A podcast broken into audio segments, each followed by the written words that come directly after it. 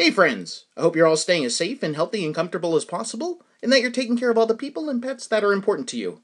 On today's show, we have a guest, and as such, I'm anticipating new listeners who probably have no idea who I am or what this podcast is about. So, I'm going to use this monologue to show you around the place. Uh, let me start by introducing myself. My name is Andy Mascola. Hello! I'm the host of People Are the Enemy. Since January 1st, 2018, I faithfully made available at least one brand new episode of this show for the listening pleasure of our subscribers and regular listeners, as well as anyone else who might happen upon it. Uh, each episode usually consists of two segments. Now, the first being my portion of the show, where I, wherein I deliver a monologue, uh, which oftentimes involves a slice of life type personal anecdote. Uh, this is followed by a short self promotion when I remind listeners that uh, there are no ads on this program and there is no Patreon set up for it. But I am a self published author with 10 novels currently available for purchase worldwide in both paperback and ebook formats via Amazon.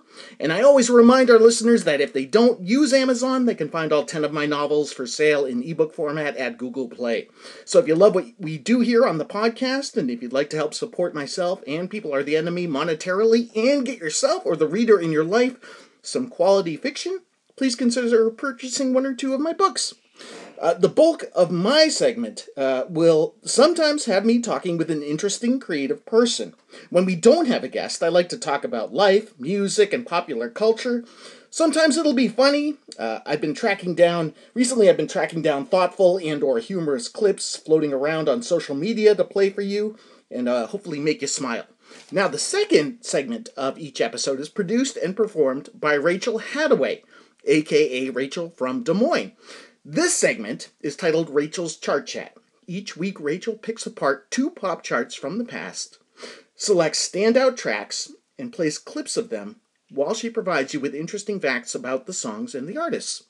I'm very proud of People Are the Enemy, and I love doing it every week. My goal has always been to create a podcast that I would want to listen to. And I know I've been successful because I listen to People Are the Enemy more than I listen to any other podcast. Seriously. Thank you for listening. I hope you find something to love and decide to subscribe and listen every week. My promise is to always be there for you. I'm over in over 5 years I've never missed a week. Whether I'm in a great mood and feeling well or if I've had a not so great week or I'm under the weather, I'll always be there for you. I hope you'll be there for me.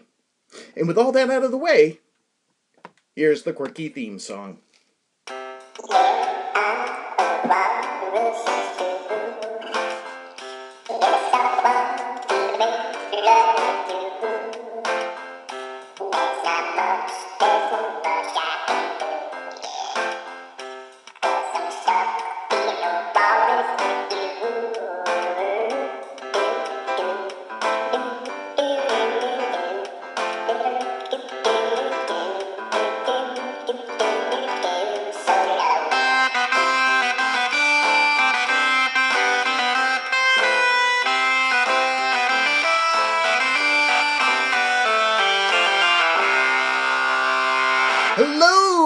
Enemy listeners. This is episode 274 of the People Are the Enemy podcast. Thanks for spending time. Thanks for checking the show out. I appreciate it. Our guest is Glenn Donaldson. For nearly three decades, Glenn has been involved in a variety of musical projects, including Sky Green Leopards, Art Museum, The Ivy Tree, Vacant Gardens, and Blithe Sons, to name just a handful. In 1999, along with Loren Chasse, Glenn co founded the Jeweled Antler Collective, an incestuous group of Bay Area musicians focused on self releasing ambient avant folk music recorded outdoors. Since the late 20 teens, Glenn's focus has been on his indie pop project, The Reds, Pinks, and Purples. Since 2019, The Reds, Pinks, and Purples have released five full length albums with Glenn writing the songs and providing the majority of vocals instrument, and instrumentation, which he records himself. Now, I first became aware of the Reds, Pinks, and Purples via Bandcamp in January of 2020 when I came across and quickly fell in love with an alternate version of the Reds, Pinks, and Purples song, I'm Sorry About Your Life. 2021 saw the release of the band's breakthrough album Uncommon Weather. This record was followed a year later by Summer at Land's End, an album that brought Glenn's project even further acclaim, the album landing on more than a few critics' best of the year lists. The Reds, Pinks, and Purple's latest album is titled The Town That Cursed Your Name and it was released just last month. Now, I've been listening to this album fairly regularly, and I absolutely love it. I reached out to Glenn and invited him to talk with me for an episode of the podcast, and I was thrilled when he accepted my invitation. So, let's now speak with Glenn Donaldson of the Reds, Pinks, and Purples. Hello, Glenn. Are you there? I'm here. Thanks for having me on. Oh, you're welcome. Thanks for thanks for accepting my invitation. It's it's good to talk with you yeah, looking forward to it. Right on, right on. Uh, um, I was going to ask you, Glenn. I, I, did you play? Did you play out last night? Because I saw a, a tweet about uh, about you perhaps playing live. Yeah, we played at the Makeout Room in the Mission, which is sort of a classic. Uh, I feel like it really had its heyday in the '90s, where it was featured a lot of the the slowcore acts that were happening in the Bay Area, like American Music Club related things. Um, and it's just always kind of been the local spot, and it was just fun to play. We haven't we've been prevented from playing because of various pandemic issues, so uh, it was great to be playing again, and the whole show went well, and everyone had a good time. I think that's great. Now, was this the the first night that you're playing songs from the town that cursed your name? Yeah, I actually didn't play too many from that record because we, we haven't had a chance to, to to work those songs up. I have so many songs. I haven't gotten to those yet. Um, so I guess we're, we played a mix of Uncommon Weather and You Might Be Happy Someday and songs that no one's heard, so like brand new stuff as well. Excellent. Um, I just I'm kind of whimsical when it comes to set lists. I, am trying to get better at it and make a normal rock set list where people know the songs. But very cool. Glad it was. I'm always I'm always writing, so I like to just like do what I'm doing the latest thing. You know. Of course, of course, it makes sense. You want to show off the the latest and greatest. Glenn, last year's Reds, Pinks, and Purples album, Summer at Land's End, was, I'm guessing, your project's most commercially successful thus far. Have you felt any pressure to match that success with the new record? You know, I don't really think about who's that part of it. Um, I probably used to feel that pressure in in doing musical projects. Like, um, I guess it's just a benefit of being older, I just don't really care. Honestly, I do what I think is great, great, and hopefully other people can connect with it. And I I work on making it like good enough that people will be able to appreciate it. And um, and if they do, then great. Um, I just keep doing what I enjoy doing. So there's no pressure really to like for the albums to be great and I mean, there's no pressure for the albums to like succeed on a financial level or anything like that. Um, but I hope that they do. Very good. Uh, the Reds, Pinks, and Purples sound is heavily influenced by the 1980s British indie pop movement and bands like the Smiths, Felt, and the Field Mice, and of course, Sarah Records releases.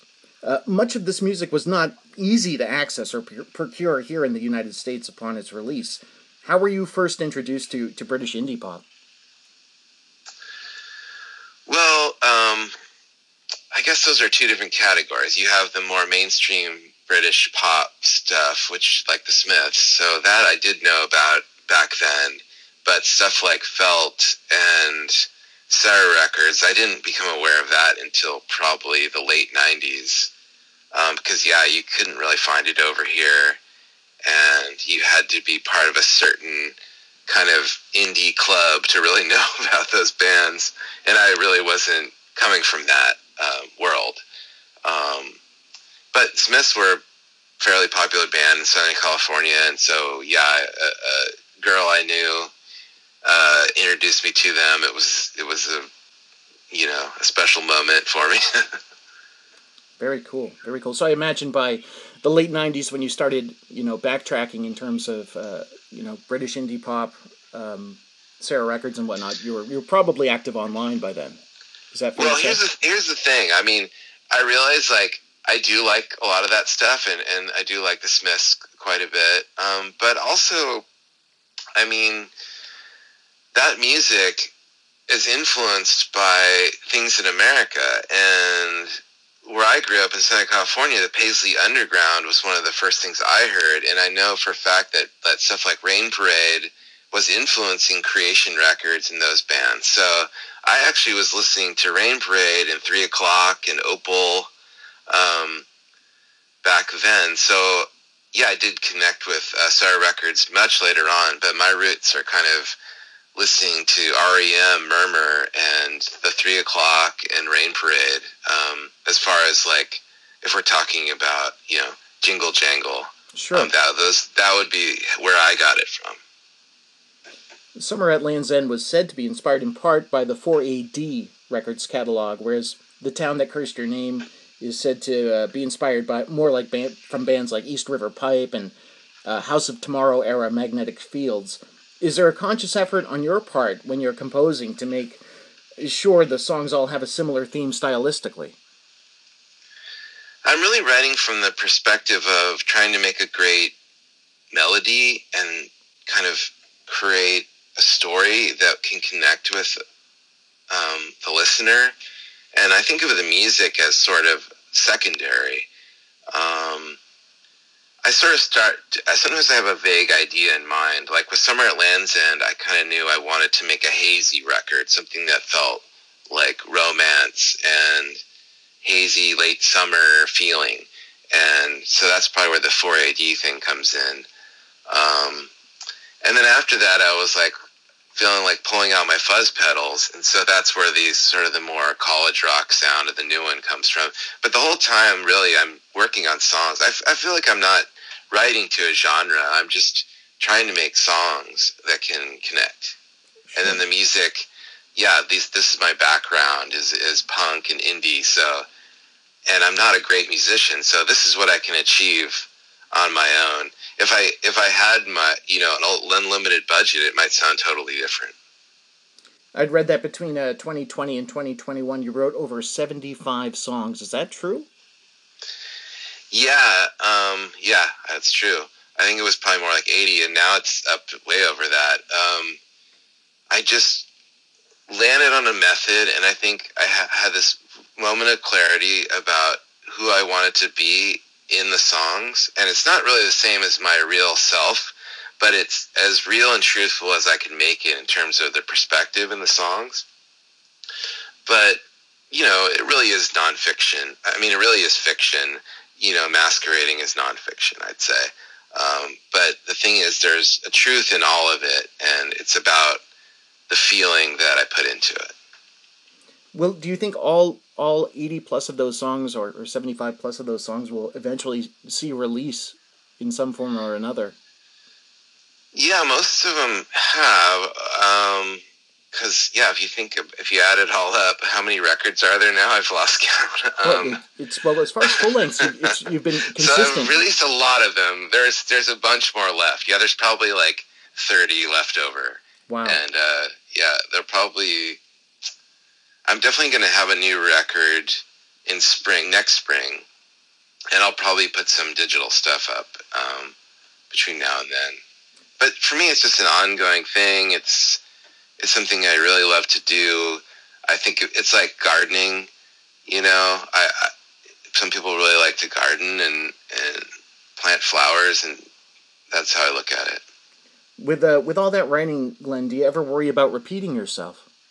No, not at all. In fact, if I repeat myself, I just don't care. I just so for me, it's the I live in the moment as far with writing, and if if songs resemble other songs or there are cross references, I just kind of think of them as links, you know, just like I'm, it's all part of the same story that I'm telling with this project, and it all it all is going to have this theme.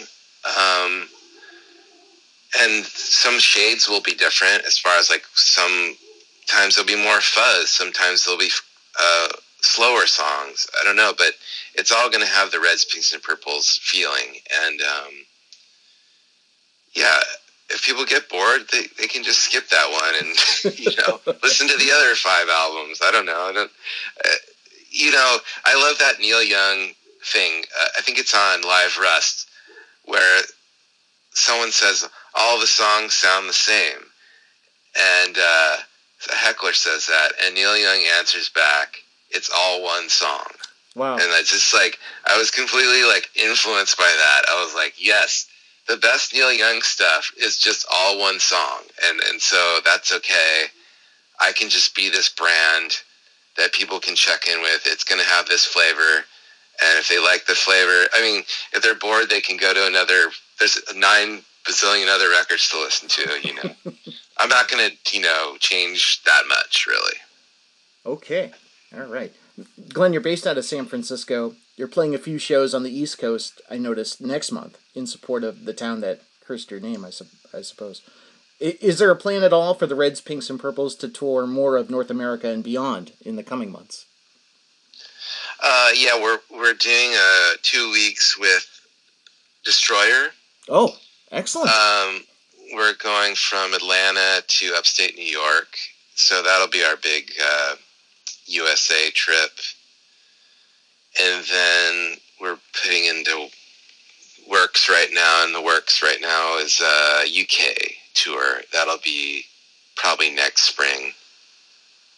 And maybe other stuff in between, depending on what kind of offers come in. And it's just, you know, it's very expensive to tour and very taxing um, emotionally.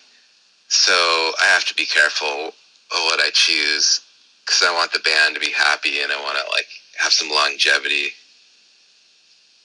Of course, of course. Yeah, Destroyer's a great pairing. That'll be that'll be a, a great bill. Yeah, I'm a huge fan, and he's Yeah. like one of the contemporary songwriters that I always pay attention to and always want to know like what he's up to. Yeah, he's he's he's uh, he's fairly consistent and consistently good. You know, wonderful. Yeah, and he he's morphed and changed and had like a long run that's yeah really really impressive and inspiring. For sure. Is there any country you haven't played that you're dying to? Oh, good question. I'd love to go to Australia and play, and New Zealand. I've never been to either. Um, Japan would be fun. I, I've been to Japan once, many many years ago, just as a tourist. Um, but I don't know. I'm not like that big on travel, but because I've done a little bit of touring and and traveling in my life, and I like being in my neighborhood and recording and writing the most. But I'd love to go out and play where there are people who want to hear this music. I've gotta That'll be imagine- fun. I've got to imagine you'd be very well received in Australia. I, I would hope so. I mean, I'm a big fan of Australian music for, for many years. So, um, and I've made some connections there over the years. So I would love to uh, play for the people down there. Um, but yeah, it's obviously it's a hotbed of some great tunes Absolutely. since like the '80s, late '70s. You know. Yeah, especially right now. It's impressive what uh, what uh, younger folks are doing over there musically. It's it's kind of wonderful to watch over the, especially over the last you know seven plus years. It's been great. Yeah, I've been privileged to like play with some of those bands and have met a few, and and yeah, they're yeah, it's really good stuff. Awesome, awesome. Glenn, I wanted to play uh, "Too Late for an Early Grave" for our audience now. Uh, is there anything you'd like to say about the song before I play it? Well, that one's that one's kind of really straightforward. Is I mean the the title is obviously a bit tongue in cheek because you know I'm old. It's a joke about me being old. It, it, it's obviously too late for an early grave for me. Um, it would only be I don't know what you'd call it an on time grave, um, or yeah, an appropriate grave time, I guess. Uh, yeah, it's just about trying to get by. I don't know yeah, there's, a bit about um, you know working in healthcare and uh, and trying to like you know wondering if if uh, your time in music has passed you by and and what you've done with your life and yeah, it's kind of it's kind of a harsh song, but to me it's like celebratory too. I love it. I love it. It's the first song on uh, the Reds, Pinks, and Purples' latest album. Again, it's titled "The Town That Cursed Your Name," and uh, we're going to hear it now. Glenn, what I'm going to do is take you off speaker, and I'm going to play the song, and then we'll come back and finish up. Is that okay? Sure. Okay, great. So here is the first song from the Reds, Pinks, and Purples' latest album, "The Town That Cursed Your Name." This is "Too Late for an Early Grave."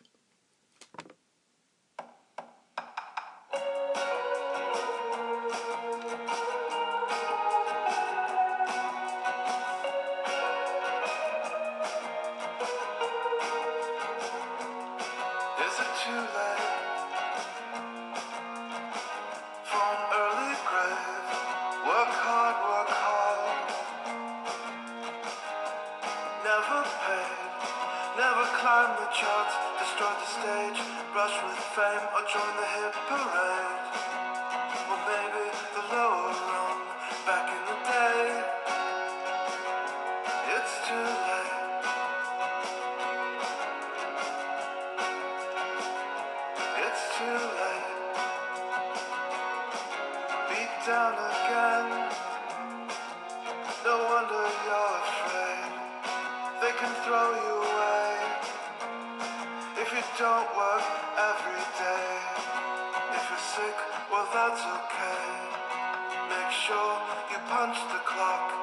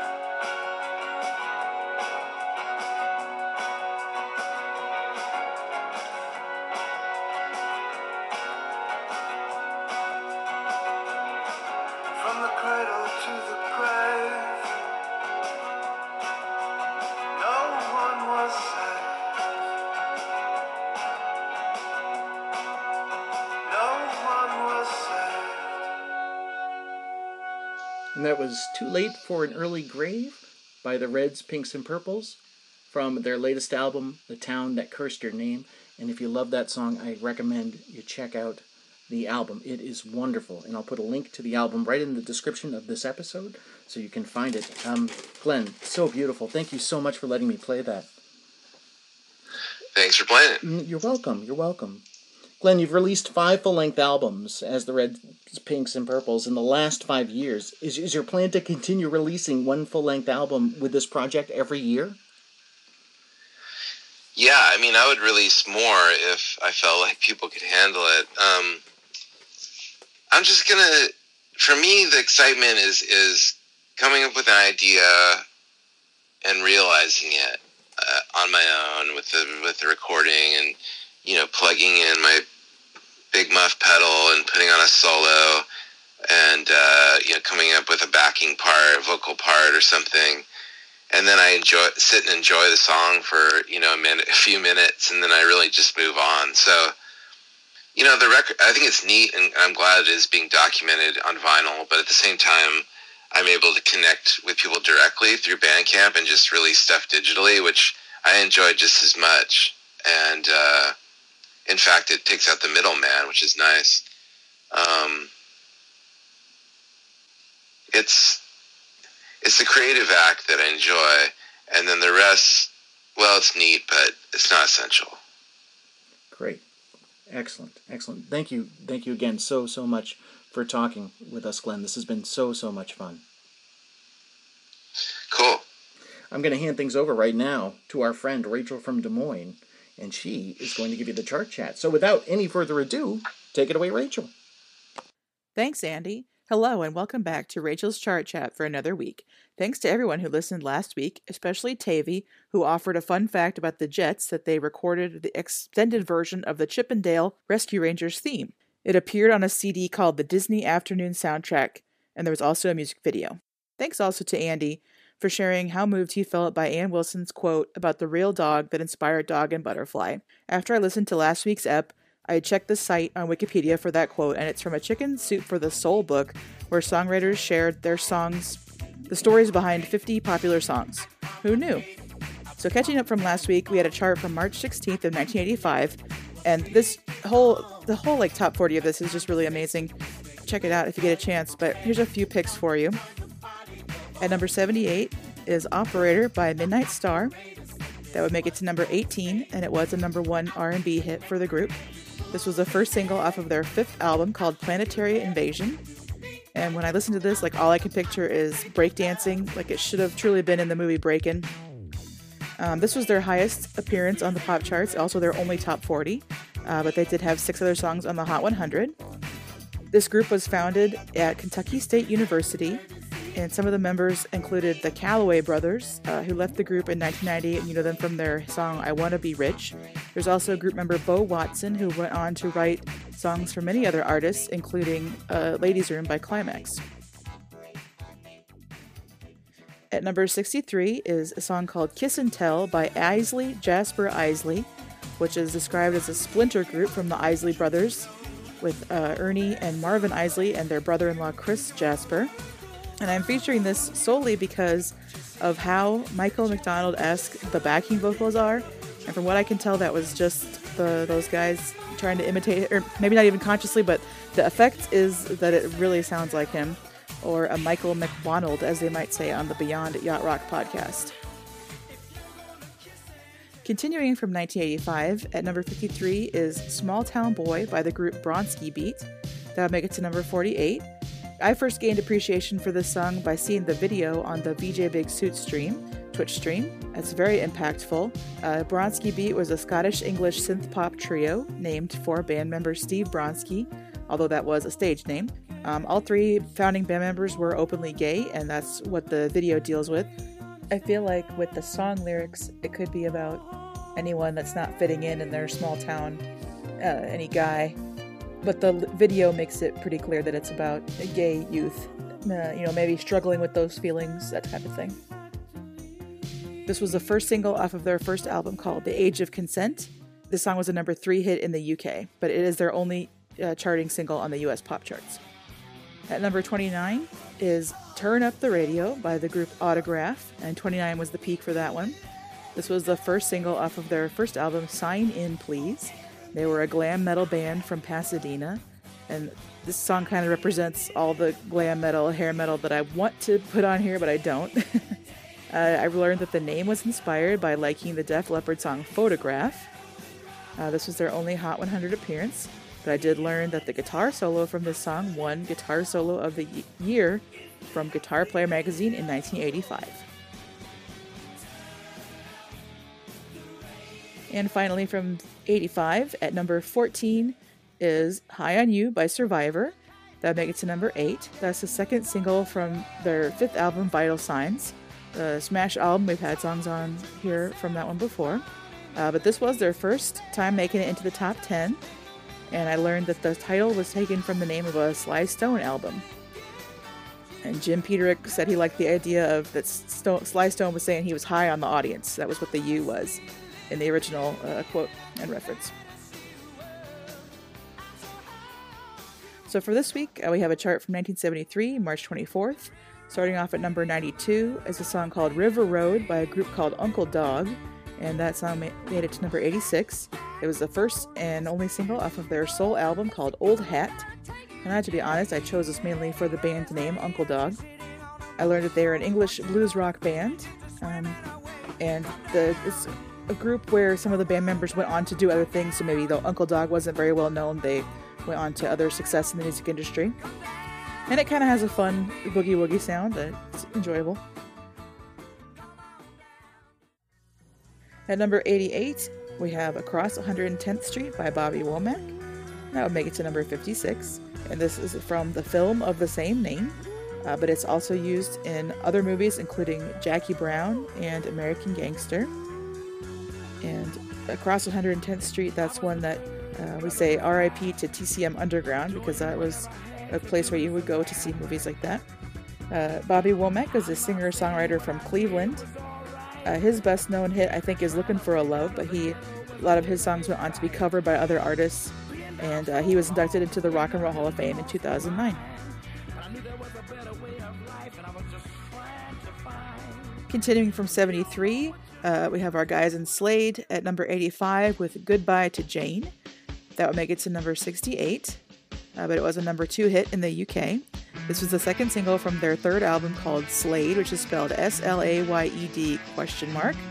This was third of seven songs to hit the US Hot 100 for Slade. Uh, they had four kind of clustered together in 71 and 73, and then really nothing again until 83, and that is credited to the bump they got from Quiet Riot covering their songs. And I was going to make a joke about Quiet Riot, didn't notice this one, but then I, when I was searching for the clip, I saw that uh, a group called Britny Fox had done this one. So look out for that. And number 64 is Cherry Cherry, a live version by Neil Diamond. That was the only single from his double platinum live album Hot August Night. That was, I read that was the first album released on MCA Records, and I was kind of surprised to learn that this album specifically is huge in Australia. Um, and it was a 10 times platinum status in Australia, which is it sold fewer overall copies, but as far as based on the population of the country, it reached that uh, 10 platinum status. And the original uh, studio version of Cherry Cherry was from 1966, and it was his first top 40 single. It went to number six. And for me, I came to appreciate it from hearing it in the movie Saving Silverman which is not really a good movie, but if it's 2001 and you're a fan of Jack Black and your friend is a fan of Steve Zahn, you might go see it. For our 80s chart this week, we're in 1980, uh, March 29th, and just a couple songs for you here. Um, now, the, at number 82, we have a song called Bounce, Rock, Skate, Roll by Vaughn Mason and Crew.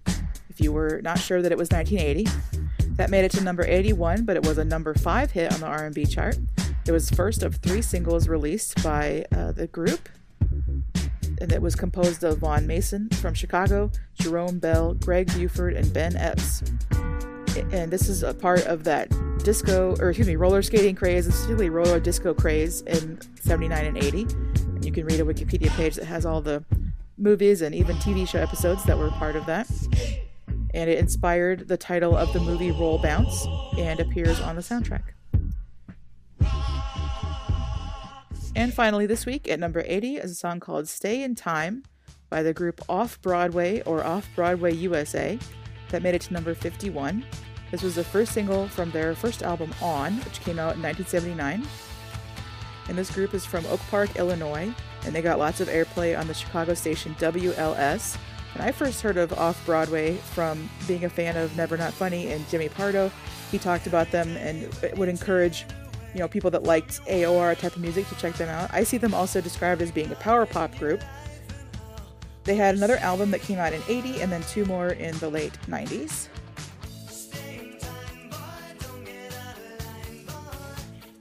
It seemed like they were still going strong until a couple years ago they lost uh, uh, one band member to COVID and another one that had died also in the 2020s.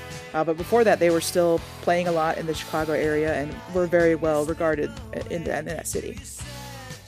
That's all from me this week. Thanks so much for listening. Back to you, Andy.